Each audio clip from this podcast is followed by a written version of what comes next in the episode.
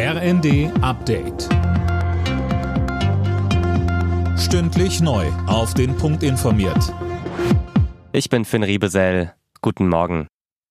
Bei ihrer zweitägigen Kabinettsklausur will die Ampelregierung heute und morgen mehrere Streitpunkte aus dem Weg räumen. Dabei geht es etwa um die Zukunft von Öl- und Gasheizungen, den Autobahnbau und die Migrationspolitik. Grüne und SPD wollen vor allem bei der Einführung der Kindergrundsicherung vorankommen.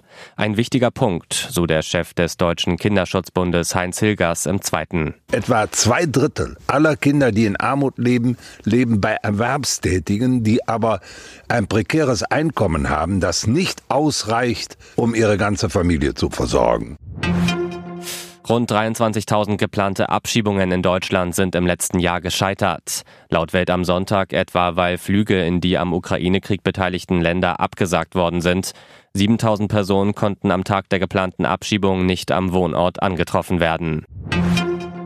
Die Farbattacke von Aktivisten der letzten Generation auf das Grundgesetzdenkmal in Berlin sorgt parteiübergreifend für Empörung. Tom Husse, Innenministerin Faeser, hat die Aktion aufs Schärfste verurteilt. Ja, in der Bild am Sonntag forderte sie strafrechtliche Konsequenzen und betonte, die Klimakrise können wir nur demokratisch bekämpfen.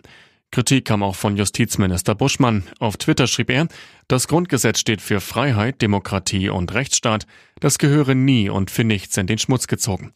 Die Aktivisten hatten das Denkmal gestern mit schwarzer Farbe übergossen, um gegen die weitere Nutzung fossiler Brennstoffe zu protestieren. In der Fußball-Bundesliga hat Schalke das Kellerduell in Bochum für sich entschieden. Dank des 2 zu 1 stehen die Gelsenkirchener das erste Mal seit Ende Oktober nicht mehr auf dem letzten Platz und geben die rote Laterne an die Bochumer ab.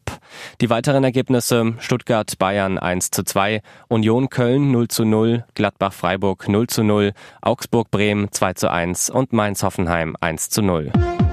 Alle Nachrichten auf rnd.de